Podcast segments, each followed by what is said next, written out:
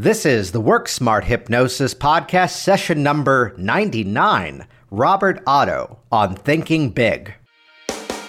Welcome to the Work Smart Hypnosis podcast with Jason Linett, your professional resource for hypnosis training and outstanding business success. Here's your host, Jason Linett. Hey there, and welcome back. As always, it's Jason Linett here. So excited to have you here with session number 99 of the Work Smart Hypnosis podcast. To date, this program has been downloaded more than 70,000 times all around the world. Your interactions, your stories, your feedback, that's what keeps this thing going. And looking forward to the next 99 to 100 of them as well. And it's about time I have Robert Otto here on this program. Robert and I first met, I believe, in either 2012 or 2013. As I saw him speak at a convention, we got to chatting and really excited to have him here finally on this program. We're going to cover a whole range of outstanding experiences. First of all, of course, we're going to be talking about the IACT and IMDHA hypnosis organizations, as well as the Hypno Expo convention that happens each year nowadays in Daytona Beach, Florida. You can learn more about the upcoming convention. Go to hypnoexpo2017.com, and that's where you're going to learn all about that convention. You're also going to hear some of the history that Robert has uh, beginning with the experience as a client of hypnosis, then becoming, of course, the student of hypnosis, and then launching into a segment of the business that it's a bit of a minority, yet it's also the majority of the profession. Because he's somebody who began, of course, with the smaller one to one sessions, but then thought bigger Thus, the title Robert Otto on Thinking Big, because he began to launch into a massive career doing group seminars all around the country. And what I find interesting about that is it's a category of work that many people in the hypnosis profession would look down upon. That they don't do those, that I, oh, I don't do these big group seminars because they don't work. Yet, I want you to really listen to the passion that Robert brought into the work that he did to make sure he was delivering a quality product and really making sure that he was representing this hypnosis profession in a professional, ethical way. So listen to that with open filters, with open suggestibility, as it were, to really hear the insights as to how we make this all so much more effective. It's how we really do find ourselves at this incredible renaissance. That's the word that keeps popping up on this program. This incredible renaissance of the hypnosis profession. So it's why I'm so excited to be there this year at the Hypno Expo 2017 down to Daytona Beach. Again, check that out at hypnoexpo2017.com. We're going to jump into this conversation, though afterwards I'll give you some details in terms of some of the presentations that I'll be doing at that event. Uh, but it's an outstanding light up. It sounds like an outstanding venue and just another great opportunity to learn all about this hypnosis profession, to advance your skills. And there's even a live streaming option as well. So head on over to hypnoexpo2017.com to learn more about that upcoming convention. Join me there as well. Though let's jump right in. This is session number 99 Robert Otto on Thinking Big. Well, uh, geez, we're going back into the 70s now, okay? Probably around 1970, 76, 77. Uh, I had a couple issues going on in, in, in my life, and uh, it was a really disastrous situation. And I didn't know really quite how to handle it and I had never heard of hypnosis or hypnotism before, and if I did, it was just in passing. You know what I mean? Mm-hmm. And uh, someone said, "Man, Otto, you're not the you're you're not the person you used to be. This thing is really affecting you." And uh, they said, "Go see a hypnotist." And I said, "A what?" they said, "Go see a hypnotist." And this had to be, I'm sorry, Jason, it was probably around 1978 when this happened. And uh, so I wound up booking an appointment with a hypnotherapist, and his name was Frank Rocco. Frank Rocco at that time was working with the Philadelphia Eagles football team, hmm. and that's the only time they ever had an all-time winning streak. and, and, I, and I and I wound up sitting before Frank Rocco, and had a session and left. And you know, he said, if you want to book another session, book one. Man, it was like the next day I was on the phone. I enjoyed it so much, and I booked another appointment with him. And before you know it, I was booking like five appointments a week with this guy. we like that type of client. Yeah, Yeah. yeah, yeah. and he was really helping me, and I was coming out of the issues that I had, and I was feeling good, and things were things were going really well. I was coming out of the shell there really well and doing great, doing five appointments a week with the guy, and I was in there on a session one time, and uh, uh, it's it's like it happened five minutes ago. That's how well I can remember it.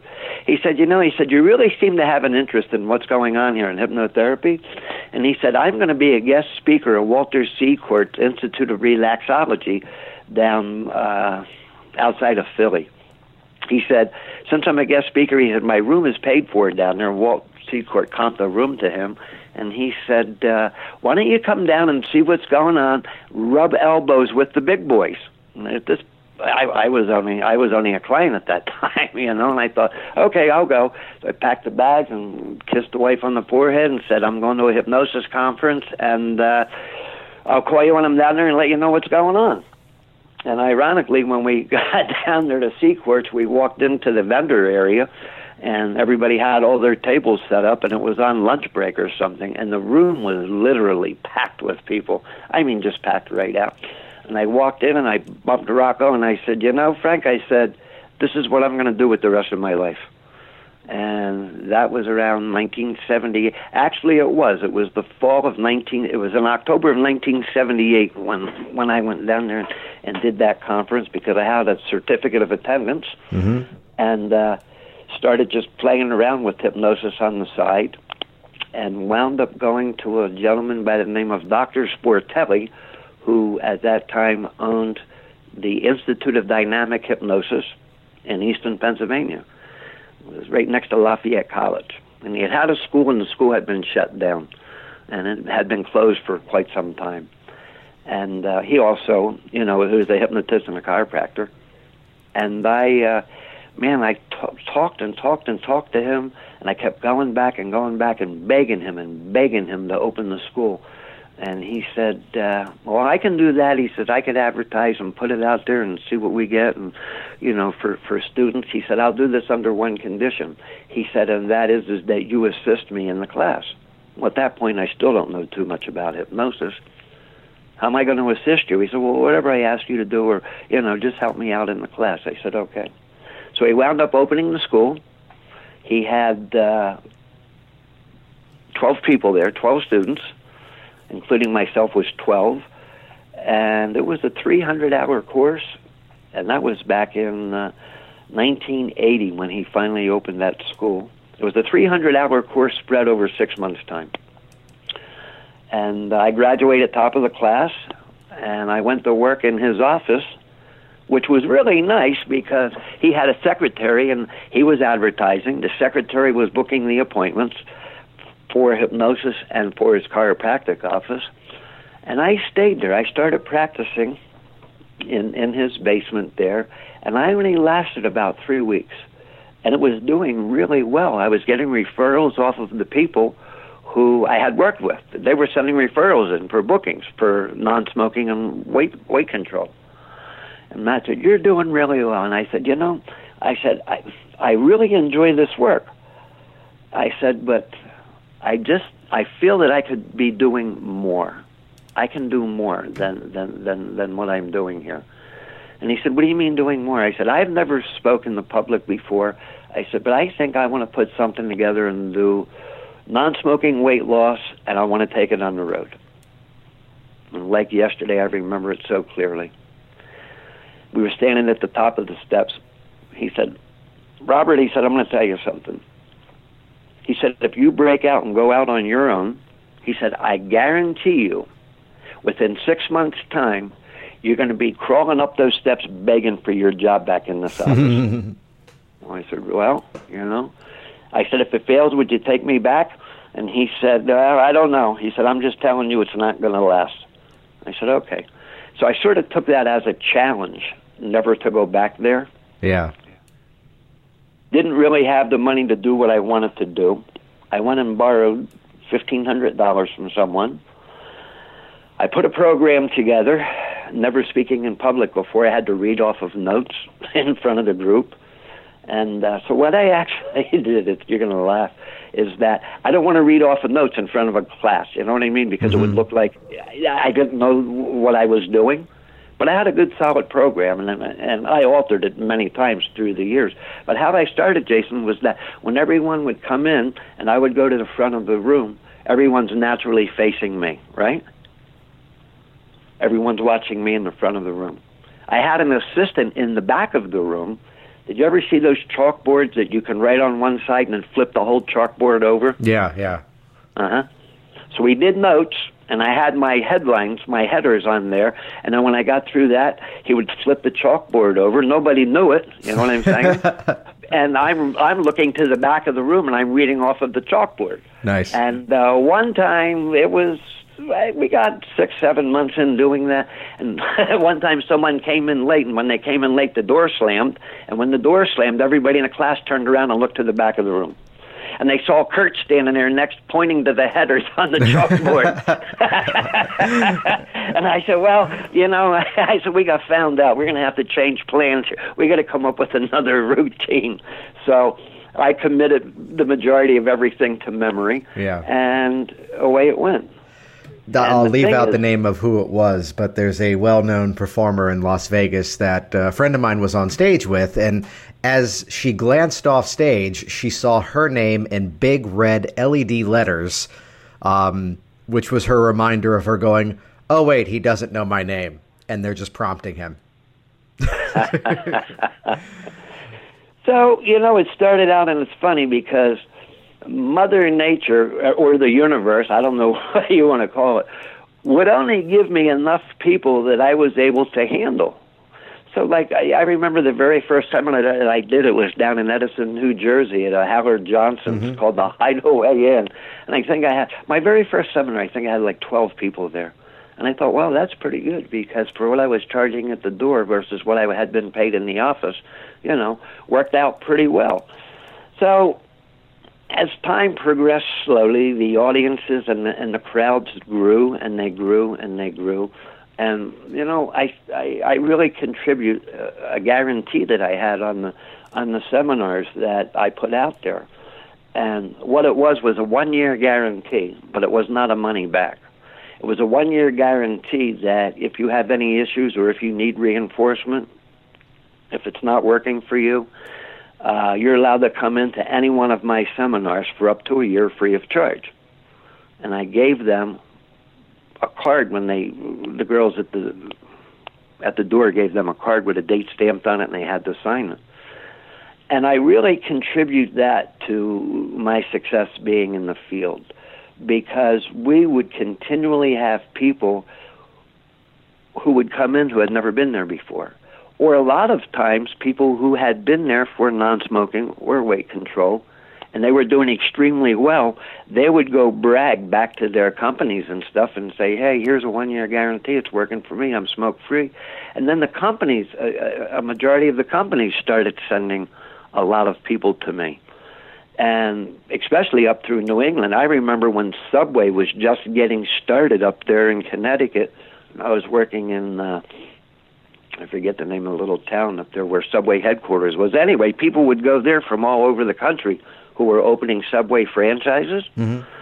And everyone, well, I'm going to say a majority of the people who came to me through, even through Subway, uh, they were losing weight, they were stopping smoking, and every time Subway would call our office and say, "When's he coming back? We have more people up here in training." And you know, sometimes I'd make a special trip up there just to work with with with a lot of those people and uh, I, I, I really do contribute that to a lot of my success. Just putting it out there, and you know, other people would come. Sometimes people would come in from other smoking seminars, and they would say, "All you guys are alike," and I went to you, and I didn't quit smoking, and I'd say, "You have a year guarantee. Where's your card? What card? You never gave me a card." Mm-hmm. I said, "Well, you know what? You didn't go to my seminar then." And I and and what I would do with them, Jason, I'd say, "I'll tell you what." Even though you didn't come to my seminar. And a lot of times they would admit they went to somebody else, but now I'm going to try you. I wouldn't even charge those people. I'd let them come in for free under two conditions. Number one, you sit in the front row, and number two, when it's over, tell me what was different about my seminar versus where you had went. And I wouldn't even charge them. I'd give them the seminar for free, and I would also give them a year pass to come back. So that went out like wildfire, so to speak. You know what I mean? Yeah. And, well, let, let's pause there for a moment because it's an interesting category, and it's one that very often it, it's kind of the. Uh, the, the black sheep sometimes, as it were, as many other hypnotists would talk about it, of, uh, oh, yeah, but I don't do those big group sessions. Yet clearly there you were, you were doing them and getting outstanding results and the referrals, the feedback, the audiences. What would you say needs to be understood perhaps differently about these group sessions um, to realize that they are a viable model? Well, number one, the hypnotist, you have to be yourself. Yes. Okay, you can't go up there and be a phony, and you can't go up there and blab and and say hypnosis will do this or do that. It's purely a therapeutic tool, and uh, you know, the way that my pre-talk was was that I would ask people in the audience. One of my opening statements was was who in this who who, who in the room here this evening can stand up and give me a well-defined definition of the subconscious mind. Never had a hand go up. Mm-hmm. And if a hand did go up, it would say, "Well, it makes me dream." Uh, to answer your question, I think a good, thorough explanation to the client is is is is very vital to a successful session. And then once I would go through and explain to them that you know the subconscious, the conscious mind, the conscious mind has the ability to look, listen, learn, reason, judge, analyze, criticize, accept, or reject purpose of the subconscious mind is to run all bodily functions. It's a memory warehouse, and it acts out on any image, idea, or concept that you allow to be implanted into it. Well, those people in those audiences, they never heard that. They didn't know that. They mm-hmm. they had no clue what was going on. And I would tell them, if you think your subconscious mind isn't acting out, look how good it's acting out. I can't quit smoking. You're totally convinced because your subconscious mind is acting out. You can't quit. My job here with you this evening in this room is to implant within the subconscious mind the idea that you can quit and you, that you are a non-smoker. And man, it was uh, uh a lot of times in my pre-talk, you would see people in the non-smoking reach in their pockets or purses and take their cigarettes out and crush them and throw them under the seat or throw them under the seat in front of them, just on pre-talk. Yeah, yeah. So pre-talk is is and and I really worked on my pre-talk for years before I had it mastered. You know, I did it. I worked on it for years. I kept tweaking and bending it and tweaking and bending it, and you know there were other group sessions going on out there, and I'm not going to mention the name, but at a conference one time. He said, "You know," he said, "How come every time?" We, he said, "We would see you booked in the town, and we would go ahead and book on the other side of that same town, and we would send spies over." And he said, "You would have almost standing room only, and we had ten or fifteen people." Now that's that's where I started doing two, three, and four hundred people a night in a in a group, mm-hmm. you know, and. uh they he, this guy asked, and you, I'm sure you know the gentleman. I'm not going to mention the name. And uh, he said, "So what is it?" He says, how, "He said, how come that you're you're you're packing these rooms out and we're getting a small turnout?" And I told him it's a trade secret. I'll never tell you. you know? yeah, but it grew. My my my sessions actually grew to the point when we were doing uh, Staten Island, New York, and Las Vegas. We were doing a thousand, fifteen hundred people a night a set. Wow! Wow! Yeah, yeah, yeah. We were doing grand ballrooms, and that was right up until the time I decided that I wasn't going to do this on the road anymore, you know. But it's funny because again, the universe would only give me what I could handle in group size. You know what I mean? Mm-hmm. So for someone coming in and and and they think they're going to go do a thousand people in the grand ballroom the day that they run an ad in the paper, they're really wrong, because you really have to perfect that pre-talk. That is the most important thing. It really is. Well, I think the, the sort of underlying phrase there is a, is a statement that I keep coming back to myself, which is just, well, do good work. You know, it, well, exactly. Yeah, that if the process is effective, if the process is getting the results, and uh, they're smiling on their way out the door and telling everyone they know, we can't really play this game that is often played far too often. Of that doesn't work as well. that technique isn't as good. When the better question is exactly what you were just talking about of how do I make this work better? Right. And you know, you have to be I the people that would come to me from other hypnotherapists or whatever they were doing to stop smoking, you know, I sort of have a big heart, you know what I mean? And I could not take money from someone who went somewhere else and failed. Mm-hmm. It was more important to me to prove to them that the art and craft of hypnotherapy worked 100% if it's explained properly to the client. Right. That's more important for me to release that client free of charge and let them go out feeling good. They got something for nothing. They went through a rotating door on somebody else's push, you know what I mean? And they felt really good about what was going on. And that's what I did for the entire 28 years that I was on the road with people. I just treated them with respect and didn't take advantage of them for the money. You know, there's an old concept and an old saying, and and a lot of people have to learn it. And you know, there's a universal law that says if you break the laws of the universe, the universe will come back and break you. Yeah. You know what I mean? Yeah. What yeah. you take from others will be withheld from you, and you have to practice with that. Don't make money the most important thing. Make uh, quality and dedication to your work make that the number one thing, and the money will take care of itself. It'll flow in so big and so fast that you won't be able to handle it. Instead of trying to chooch somebody out of a few bucks on a session. You know what I mean? Right, right. Well, it's yeah. that mindset of, again, when you're operating from the place that you don't really need each and every client to come in the door suddenly that's when the business in my experience in terms of you know my own business and the people i've been around as well that's when it takes off Exactly. It, it, there is occasionally the moment, and I, I don't like this statement, yet it is a true statement I found. Um, the one that perhaps if it's a one to one and you've turned away because for whatever reason it's not yet a match for that person, um, I unfortunately, yet fortunately, have had the experience of, yeah, my friend was complaining that you wouldn't see her.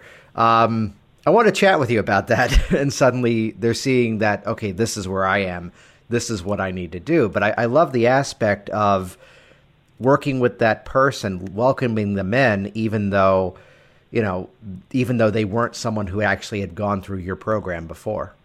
Right, right.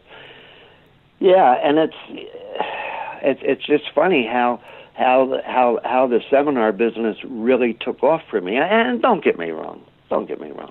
You know, when I started out, there were hard times. It wasn't all glory and success. When I started out, it was it was. It, I started out on borrowed money. We would have good hits, and then then we would go and and, and advertise for seminars, and one or two people would show up, and it's because, again, it took me years to work on the ad, to get that ad to to to do the the good and perfect draw for us. It was not an overnight success or sometimes we'd go to do a seminar and a newspaper put the wrong date in there and we'd we drive we drive eight or ten hours to get somewhere to go do that and we'd get there and there would be a no show mm. you know what i mean? Yeah yeah. So it's uh yeah it again you just have to stay dedicated to what you're doing and don't go out and chase the buck. You know let the dollars chase you. Create that vacuum law of success.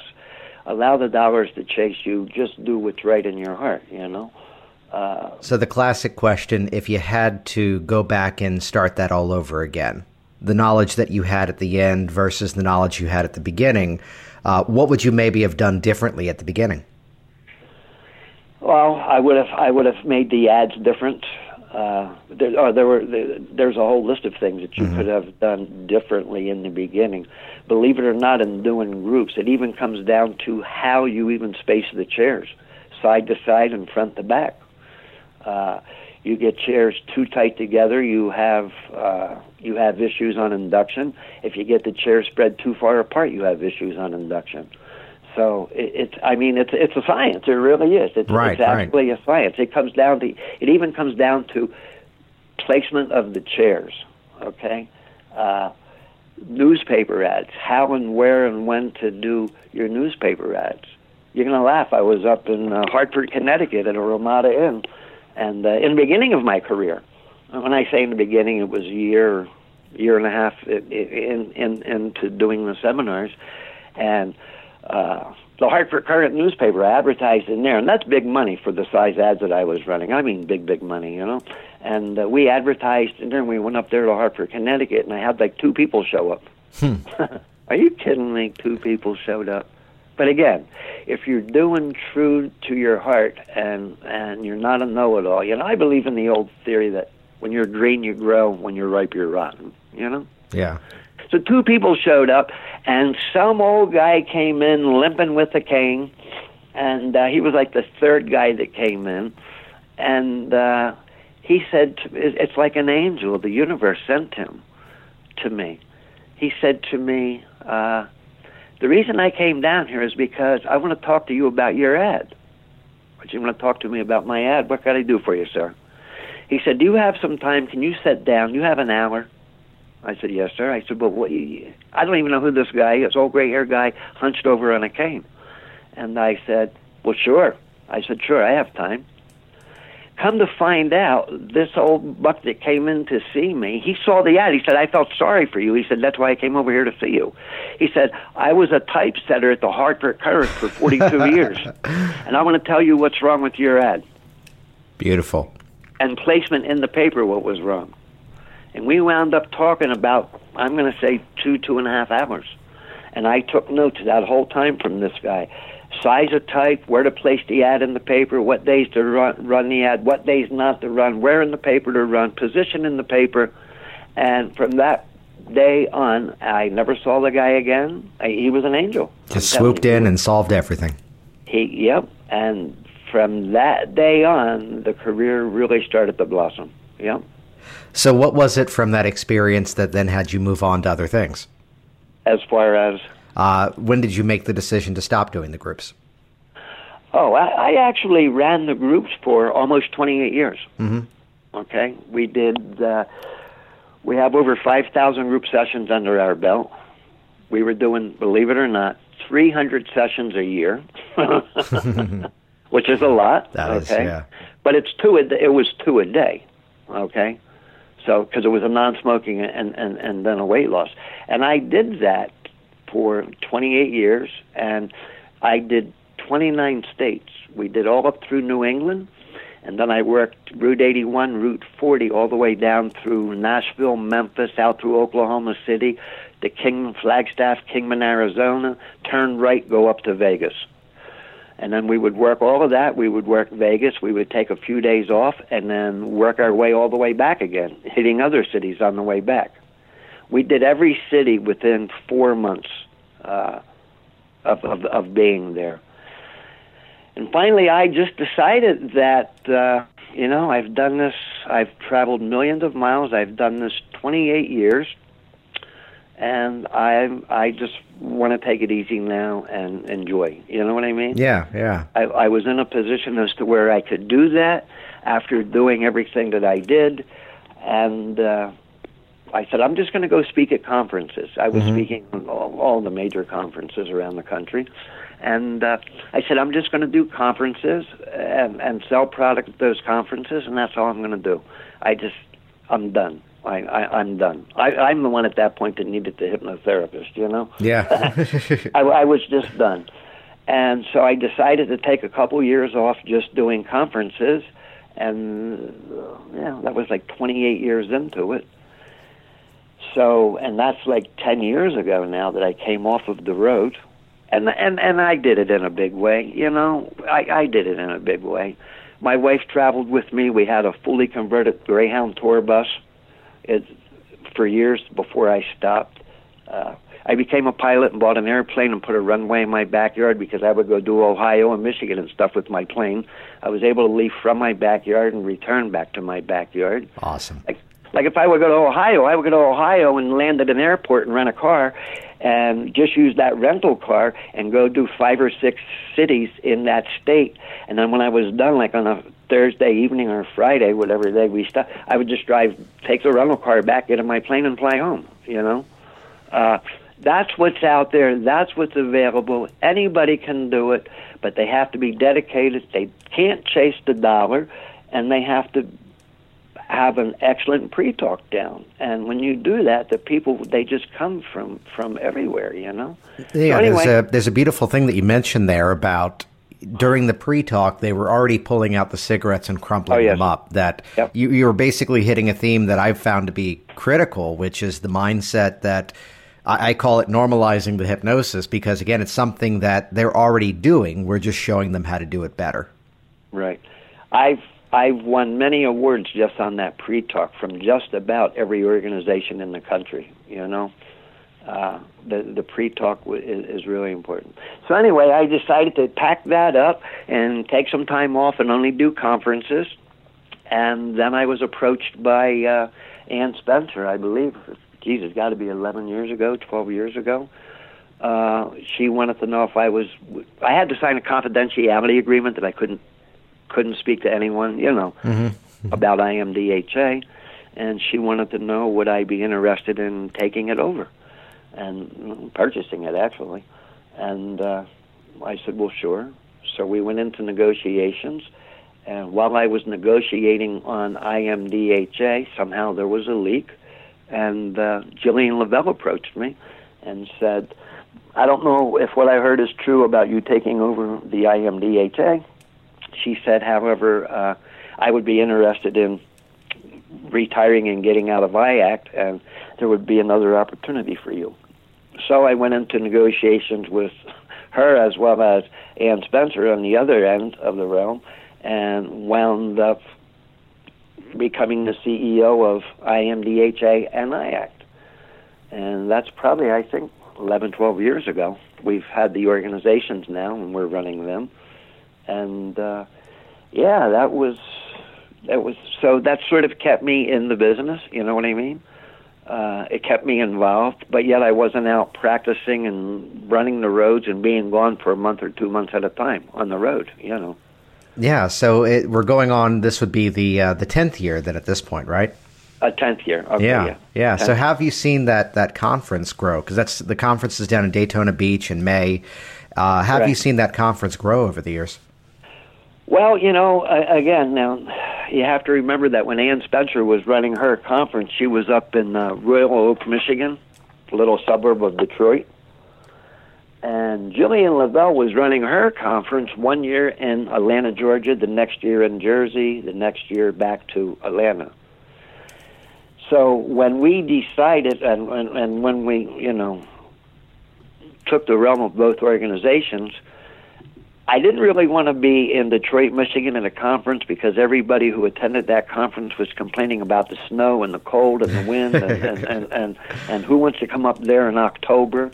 Uh, and the same thing with Jersey. Why we got to go to Jersey one year? We got to go to thing. And I said, well, you know what? This is all new blood. Uh, you know, it, it, it's it's it's all new blood for IACT and IMDHA. So we we're going to change. We're going to go to uh, actually Miami. And one of the reasons that I wanted to go to Miami was because IAC had a real big, big uh, membership base in southern Florida, from like Tampa down, was really big. And I thought, again, let's cater to those people. So we did one year in Miami, and the first year that we were in Miami, we actually uh, outgrew the hotel. And the hotel said, "Do me a favor, don't book here again." Nice, nice. they couldn't handle what was going on, and uh, you know, so I wound up finding Daytona Beach, and uh, I liked everything about Daytona. We we actually Linda and I jumped on a flight, and we after the Miami conference, the first one, we flew down to Daytona, and we were looking for spots, and we found the hotel that we're in now. Actually, it's the second hotel. Uh, but it was on the beach, and I sort of liked that because it's May, and then I'm thinking everyone from Canada and up north who's been trapped all winter in the cold and the ice and the snow, this is sort of like a spring break for them.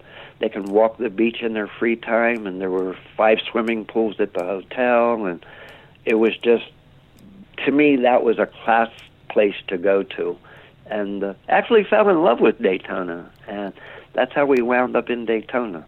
I mean, anybody can go to New Jersey, you know. anybody can, you know. And again, uh, so yes, we have seen it grow.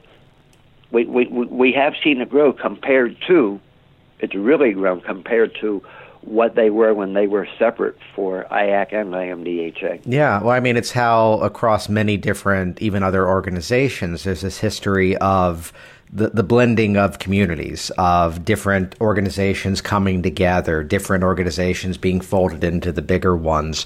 And um, for for people who have never been to the to the Hypno Expo, what's kind of that experience aside from just being in a venue that's uh, interesting to travel to? You, what's different with ours? Is that what you're asking? Yeah, yeah. Well, I'll tell you what.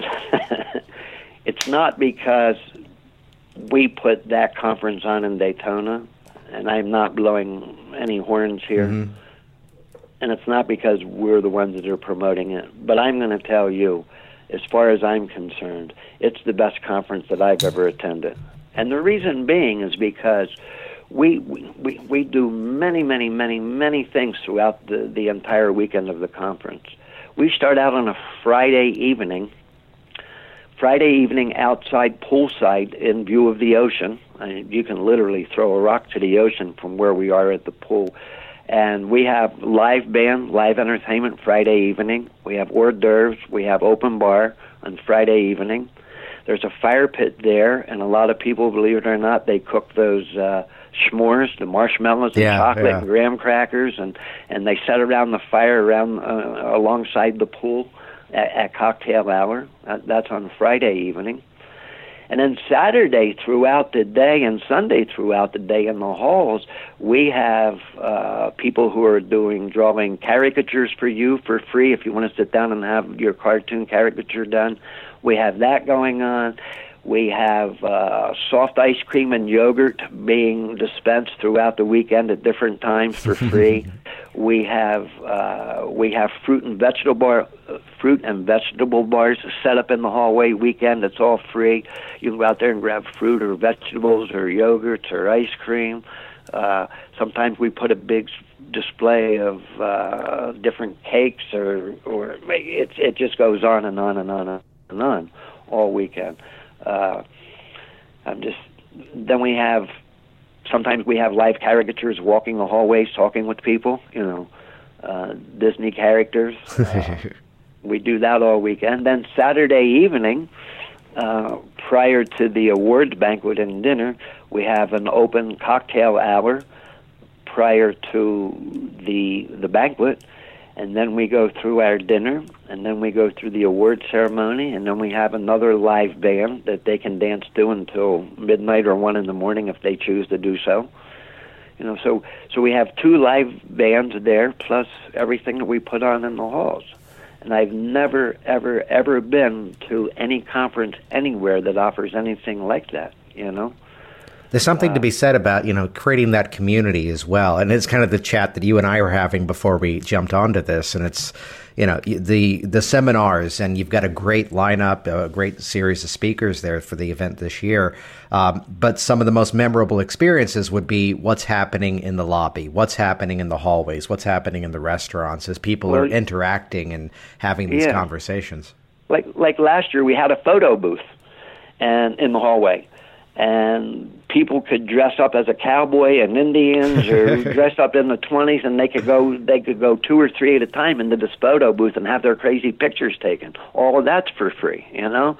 So we, we, we do a lot of things that when they're not in a class it sort of breaks up the class routine of studying and we give them fun things to do throughout the entire weekend and then naturally they can walk the beach at night. They can go swimming, you know, uh, which is really nice in May. It's really beautiful. And when we're there in May, it's just before. Uh, it's just before like summer vacations and things start. So the rates are lower in May for the rooms. And uh, the hotel we're in now is really great too. And again, we were we were in the Hilton, and we moved from the Hilton over to what what is now called the uh, Daytona Beach Resort and the rooms there are really unique because it's a living room, it's a living room combination, and there's a kitchen there with all the utensils. Everything's there toaster, coffee pot, microwave ovens.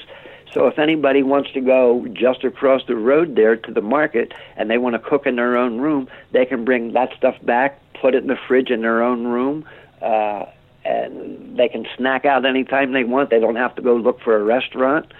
And that was a big hit with with a lot of our attendees. They just we have we have a lot of vegans that go there, and they don't want to do the restaurant stuff, and they go to the market and they do a lot of their own stuff in their own room preparing yeah. their meals yeah. and stuff. Yeah, I'm actually on the site at the moment looking at the lineup. You've got some outstanding speakers. Uh, you've got uh, Sheila Granger, Sean Michael Andrews, Roy Hunter, yes. um, Melissa Tiers. Uh, nice, good line. I'm going to be there this year and uh, really looking forward to attending.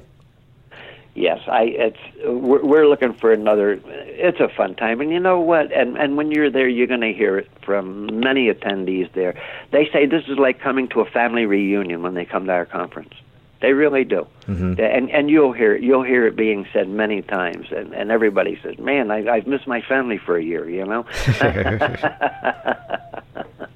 and again, it's it's it's it's not about it, it it's not about us as faculty and, and, and staff of IAC and IMDHA, we try to cater to and we want our attendees to be happy and we want them to have an experience that they've never experienced anywhere else. Yeah. You know what I mean? Yeah. And and and we go to a great expense in doing that for our attendees. I mean, you know, with the live bands and the, everything that we put on on the weekends in the halls.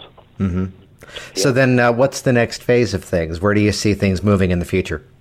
As far as conference, as far hypnosis? as conference, as far as IACT, IMDHA, or hypnosis in general, let's kind of hit it all. well, I, I think I think you know I, I think that we're at a very interesting time in the field of hypnotherapy, and I think that yeah, and it's a hard thing to say, but I, I see hypnotherapy being divided in two ways. Mm-hmm. I see the very serious practitioner that we actually draw. We, we, we draw more of a serious type of practitioner. Uh, I'm not going to say more professional because we're all professional, mm-hmm. but we, we, we're drawing. It seems to me that we're drawing people who are more dedicated and who have been in the field of hypnotherapy for many, many, many years is is the audience that we're pulling there. But I also see a new generation coming up now of hypnotherapists, and I think that, and again, it's my own personal opinion. I, I think that the best way for a lot of these new people coming in, I think it's good for them. It would be good for them to attend a conference like ours where they can have and talk to real seasoned hypnotherapists who have been doing this full time. You know what I mean? Mm-hmm. Uh, uh, and I, and I see that happening. I, I and I and I hope to continue to see that happening, where the younger people coming in want to get really on the serious side and break away and and and, and do this full time. Uh, it's it's hard to be a hypnotherapist. I believe it would be hard to be a hypnotherapist and be dedicated to your work, doing it on a part time basis. Uh, and I do see more people coming in full time. So that's definitely a trend that uh, you know in terms of some of the classes that I've been doing myself, and then some of the conferences as well. That it's that experience. The, the, phrase that I would wrap up a training with is that, well, you've kind of been duped. This was sold to you as a training, but really this was education. The, the training is what happens as you get out there and you're actually doing the work. You know, the, like, like that. you up there doing all those presentations and continuously refining that pre-talk to get it to be just right. But it's that experience of doing it, and there's something wonderfully contagious about being in that environment of change that uh, you know here you or I are recording this morning and it's a full slate of clients and uh, I couldn't be more excited to be seeing these people who are coming here today. Right. And you know, on the pre-talk, I'm just going to bounce back to that for yeah. a second. You know, if you're doing a one-on-one and you're doing a pre-talk, and if you make a little spoof or something that's not totally right, with that client, you can go back and, and warm over that client and correct what you've said or done. Okay? And if that client, if for some reason that client's not happy and says, I'm not going to come back or I want my money back, then you can deal with that in a one on one basis fairly easy. But my pre talk had to be geared toward that no one would ever say that in the audience. Mm. Because if one person would stand up in the audience and say, I want a refund, then you're going to have a lot of people stand up, okay? Yes. So my pre talk was geared around having them, that issue never even enter their mind. You know what I'm saying? So the pre-talk had to be like you're getting your money's worth plus more, and this is going to work for you, and this is how and why, and you know. Uh, so again, pre-talk very important. Absolutely. So I, I so that's where I see hypnosis going. Uh, more younger people coming in, hoping that they will choose wiser, older mentors. You know. Uh, my mentors now, one of them has passed away, and the other one is probably 84 years old. You know, and I always went after like uh, for mentors and teachers. I always went after the older people. You know, Mac McMurtry, he was in his late 70s, early 80s. Walter Sichort, he was in his you know mid 70s, early 80s. Uh, those are the people that I always gravitated to when I was coming in the business because I felt that I could learn more from those guys than I could from someone who was teaching hypnosis and practicing part time. You know what I mean? Yeah, yeah. I so it's it's my wish that the younger people would sort of catch on to that also. Uh, you know, so I see the conference actually growing, and and I see us bringing in a more mature audience, and I think hypnosis is at a really important stage in it, in, in its life right now. There are more and more things being done with hypnosis and things being discovered with the use of hypnosis and hypnotherapy than have ever been out there before. I mean, we're at an all-time high, we're at an all-time peak, and uh, I actually have the feeling that there's just about you could do just about anything you desire with with hypnosis. Uh, another thing that I would really like to see happen is that a lot of these younger people that are coming in and practicing, and you know, we we we come into this profession because we have a, a yearning in our heart to do so. You know, and the thing is, is that if you have a desire to come into hypnosis, then that means that you have the ability. If you don't have a desire to do something, then that means you do not have the ability. And I give that I, I give that explanation a lot of times doing a live a live talk is that I'll take some woman out of the audience and ask her to stand up and get her name and okay your name is mary. And mary let me ask you a question here real quick before we get started. Uh, larry holmes the ex world boxing champ is a very good friend of mine. And if i could arrange for you to go in the ring with larry holmes and fight a couple rounds and the first one that hits the mat loses uh, would you want to go in the ring with larry holmes if i could arrange that? And she would say absolutely not so I would say, Mary, then that means you don't have the desire to do it. If you don't have the desire, you do not have the ability. Okay? So for all of these young people that are coming in and have the desire to do this, that means they actually have the ability and they can succeed. And I'm not telling anyone out there what to do, but what I did in my career is I dove into this thing full time. I didn't care about a retirement plan, a 401k, eyeglass dental. I didn't care because I knew that I would be able to be make enough money in this business and become self-supportive. And that's what happened. By taking care of the people and worrying about the people first. You know what I mean? So I've been independent and never worked for anyone, you know, since I started this. So it's my desire that the young people who have that desire within their heart that they do the best that they can do and they go all out uh, to make that achievement work for them. And they can live the American dream being in the field of hypnotherapy. There are many people out there doing it today. Many, many people. I know many hypnotherapists making six figures full time practice, you know? So that's my desire and that's my wish, and I think that's what I see happening in, in, in, in the field, Jason. Outstanding. I'm going to cut it there. Okay. Great, great. Uh, I always like to wrap up with you having the last word. Jason Linett here, and as always, thank you, as always, for joining me on this program. We've got some outstanding sessions coming your way of this program coming up very soon. Though I'm going to take this little bit of time at the end of the program today to once again direct you over to Hypno Expo 2017 com. It's looking to be an outstanding convention this year. The organizations of the IACT and IMDHA hypnosis organizations putting on the Hypno Expo 2017. Join me on Saturday at the convention as I've been invited to do the special networking luncheon. And at that special presentation, I'll be talking about innovation and the future of hypnosis. Definitely a theme that you heard Robert and I just discussing here just now. That we need to be shifting our thinking in terms of what the next phase of all of this is. The things that we used to perhaps look down upon and what we can do as practitioners and business owners to take this all to the next level. Then on Sunday, I'm going to be doing a presentation as what I'll call the hypnotic sales funnel, all about rethinking your business, rethinking how you approach the sales process. And then Monday post conference, check out hypnotictalks.com. I'll be doing a one day business boot camp all about giving live presentations and the content strategies, the marketing strategies, the business strategies to really turn that into a profit building hypnotic business machine. Check that out at hypnotictalks.com hypnoexpo.com.